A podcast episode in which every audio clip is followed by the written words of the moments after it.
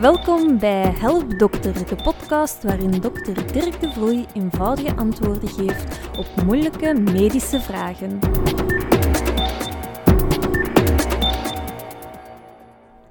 Welkom bij de tweede aflevering van de podcast Help Dokter. In deze podcast probeer ik als huisarts eenvoudige antwoorden te geven op jullie medische vragen. Die vragen kunnen gaan over ziekte, preventie en organisatie van de gezondheidszorg. In de podcast van vandaag beantwoord ik vragen over zonnecrème, muggenmelk en het ingangsexamen geneeskunde. Laten we alvast beginnen met de eerste vraag. Welkom bij Help Dokter. Op vakantie smeer ik mij in tegen de zon. Maar hoe vaak moet ik dat nu eigenlijk doen?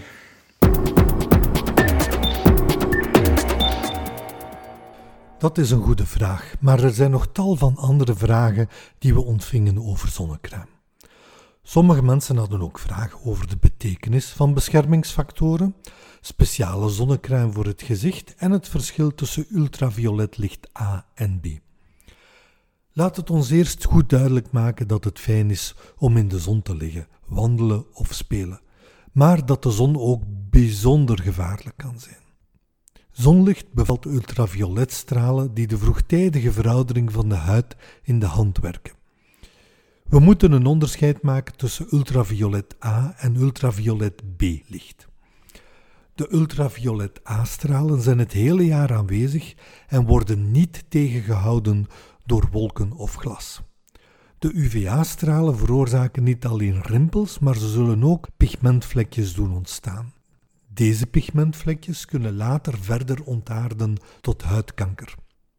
De UVB-stralen doen de huid bruinen, maar ze kunnen ook huidkanker veroorzaken. UVB-stralen zijn vooral vervelend omdat ze de huid kunnen verbranden. Glas blokkeert de UVB-stralen, maar niet de UVA-stralen. Dus zelfs in je veranda kan je huid beschadigd worden en kan huidkanker ontstaan. Maar je zal in je veranda geen zonnebrand oplopen en je zal niet bruinen. Hoe meer ultraviolet stralen, hoe groter de UV-index en hoe groter de kans op beschadiging van je huid.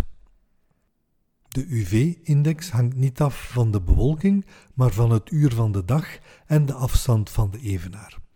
Hoe korter op de middag en hoe korter bij de evenaar, hoe hoger de zon zal staan en hoe groter de UV-index.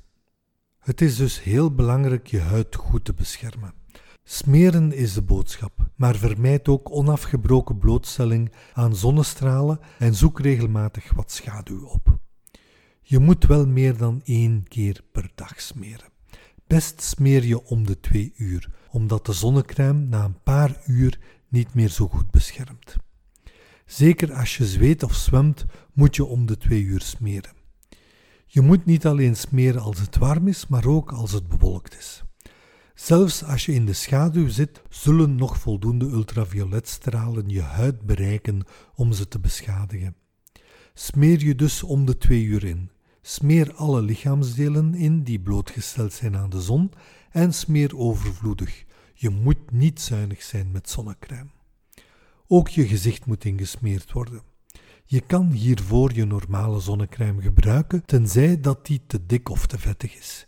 Dan kan je voor je gezicht een beter smeerbare zonnecrème kiezen. Zelfs als je huid al gebruind is, moet je om de twee uur blijven smeren. Voor elke zonnecrème is er een beschermingsfactor. Je kan best de zonnecrème gebruiken die het best bij je huidtype past. Maar voor de meeste West-Europeanen is factor 50 aangewezen, aangezien ze een bleke huid hebben. Zelfs voor de donkerste huidtypes is factor 25 aangewezen. Met kinderen moet je extra voorzichtig zijn en is factor 50 zeker aangewezen. Maar vermijd ook dat zeer jonge kinderen lang in de zon zitten. Zeker onder de leeftijd van drie jaar blijven ze beter uit de zon. Sommige mensen beweren dat je met factor 50 niet bruin kan worden. Dat is niet correct. Zelfs met factor 50 zal je bruinen. Geen enkele zonnecrème houdt de zon immers 100% tegen. Als je een gevoelige huid hebt, gebruik je best geen zonnecrème met parfum. Je huid zou er heftig kunnen op reageren. Sommige zonnecrèmes zijn hypoallergeen, maar dat betekent niet dat je er toch geen reactie kan op doen. Wees altijd voorzichtig als je een gevoelig huidtype hebt. Waterresistente zonnecrème zal je ook tijdens het zwemmen beschermen. Maar veel mensen vergeten dat je de zonnecrème bij het afdrogen ook wegveegt. Smeer je dus opnieuw in na het afdrogen. Als de houdbaarheidsdatum van je zonnecrème voorbij is, dan zal die niet meer zo goed werken. Je kan die dan nog wel even gebruiken als je geen andere zonnecrème ter beschikking hebt, maar koop best zo snel mogelijk een nieuwe. Wees dus voorzichtig als je in de zon komt en gebruik liever te vaak en te veel en te sterke zonnecrème. Welkom bij Help Dokter. Soms als ik gestoken word door een mug, dan krijg ik er een allergische reactie op. Um, de huid zwelt dan lokaal, het jeukt natuurlijk ook erg. Uh, maar het wordt uh, ook rood en voelt, voelt warm aan. Wat kan ik hier het beste tegen doen?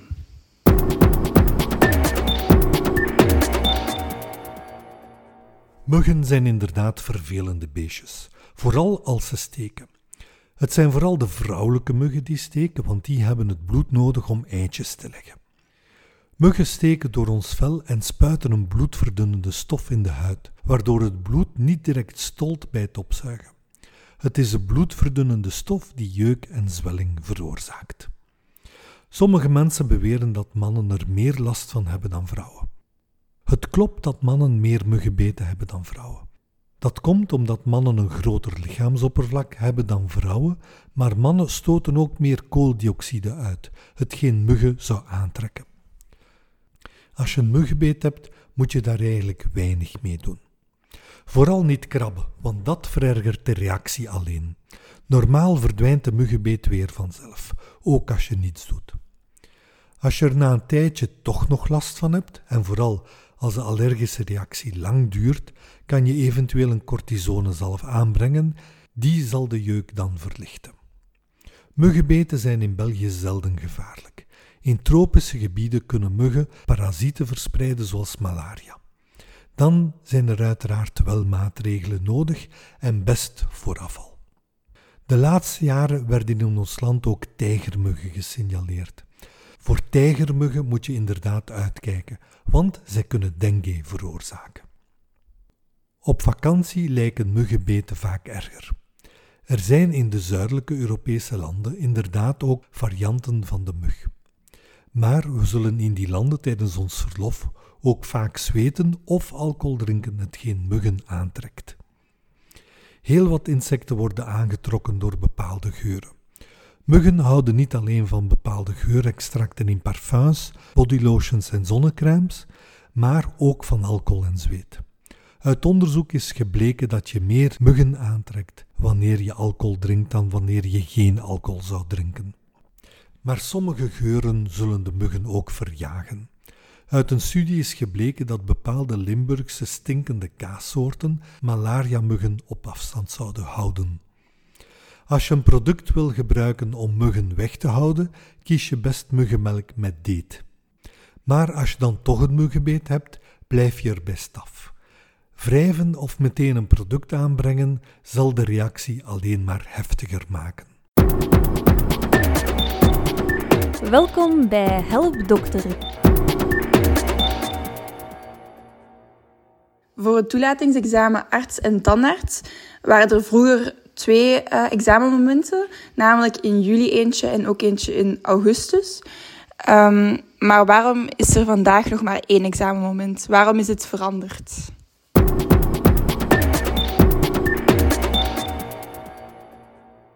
Sinds meer dan 25 jaar bestaat er in Vlaanderen een toelatingsexamen voor studenten die geneeskunde of tandheelkunde willen studeren.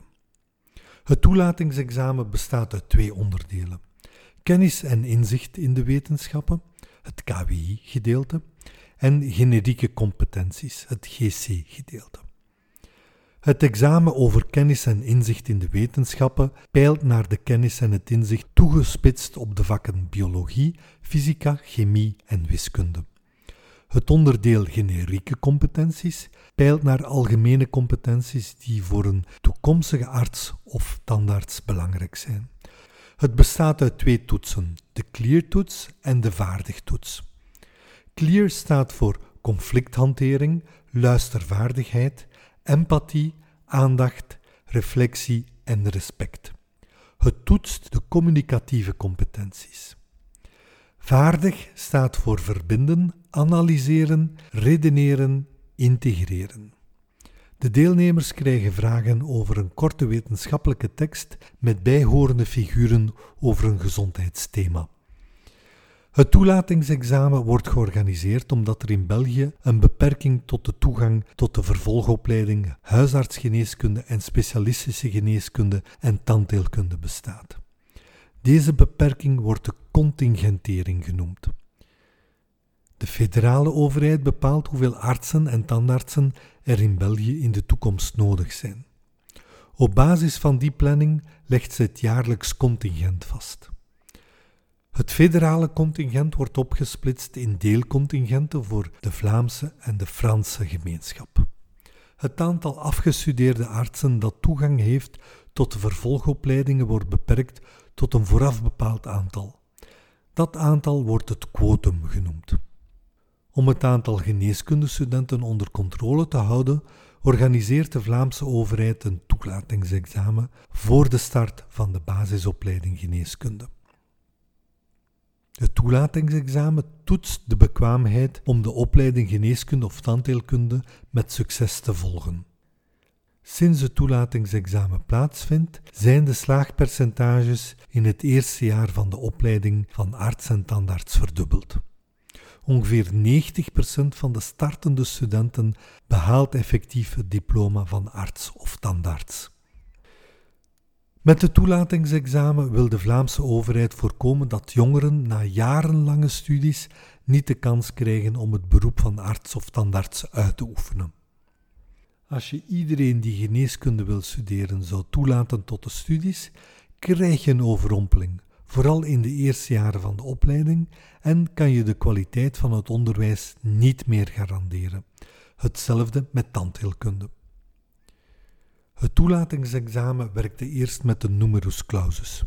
Hierbij werd iedere deelnemer die voldoende punten haalde toegelaten tot de opleiding arts of tandarts. De voorbije jaren werd het examen georganiseerd onder de vorm van een vergelijkend examen met de numerus fixus. Hierbij wordt het aantal gunstig geclasseerde deelnemers vooraf bepaald.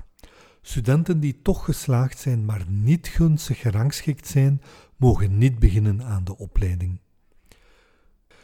Door dit systeem was het aantal artsen dat toelating kreeg tot de vervolgopleidingen ongeveer in overeenstemming met het aantal dat vastgelegd was door de federale overheid. In de beginperiode was er een onderbenutting van de quota door Vlaanderen. Maar daarna werden meer artsen toegelaten dan er afgesproken was in de quota. Om dit overtal te remediëren werd overgegaan tot een numerus fixus. In de Franse gemeenschap werd nooit een doeltreffende filter gebruikt.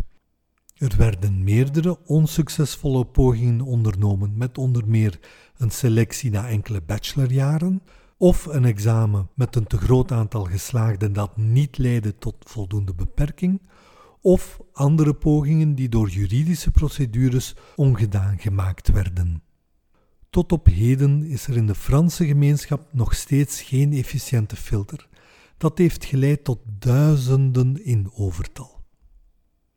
In 2019 besliste de overheid om de quota voor startende geneeskundestudenten in Vlaanderen op te trekken, omdat Vlaanderen met een historisch tekort aan artsen kampt en de zorgnoden alsmaar groter worden. Zelfs na de herkalibrering van de nullijn waren er in de Franse gemeenschap nog ongeveer 1500 artsen in overtal en in de Vlaamse gemeenschap nog ongeveer 1000 artsen tekort. Maar waarom krijgen toekomstige studenten in de Vlaamse gemeenschap maar één examenkans meer en vroeger twee? En waarom krijgen toekomstige artsen in de Franse gemeenschap nog altijd twee examenkansen? Dit heeft alles te maken met de numerus fixus dat een vergelijkend examen is. Het is eigenlijk onmogelijk om twee examens te organiseren waarvan dat de punten zouden vergeleken kunnen worden zonder discussies uit te lokken. Daarom werd gekozen om nog maar één examenmoment te organiseren in de Vlaamse gemeenschap. In de Franse gemeenschap bestaat nog altijd de numerus clausus en dat is geen vergelijkend examen. Daar kunnen wel nog twee examenkansen georganiseerd worden. Maar vanaf het academiejaar 2023-2024 zullen ook de universiteiten in Franstalig België een vergelijkend ingangsexamen met numerus fixus invoeren voor wie aan de opleiding geneeskunde wil beginnen. Welkom bij Help Dokter. Tot daar de antwoorden op de vragen die deze week gesteld werden. U kan ook zelf een vraag stellen via een e-mail naar podcast.dirkdevroei.be of via de Facebookpagina Help Dokter. Voor de podcast is het natuurlijk leuker als u de vraag zelf kan inspreken en bezorgen via de e-mail podcast.dirkdevroei.be. Maar je mag de vraag ook gewoon schriftelijk via een e-mail stellen. In een van de volgende podcasts zal ik uw vraag dan op een eenvoudige en begrijpbare manier beantwoorden. Volgende week mag u weer een nieuwe aflevering van de podcast Help Dokter verwachten. Tot dan!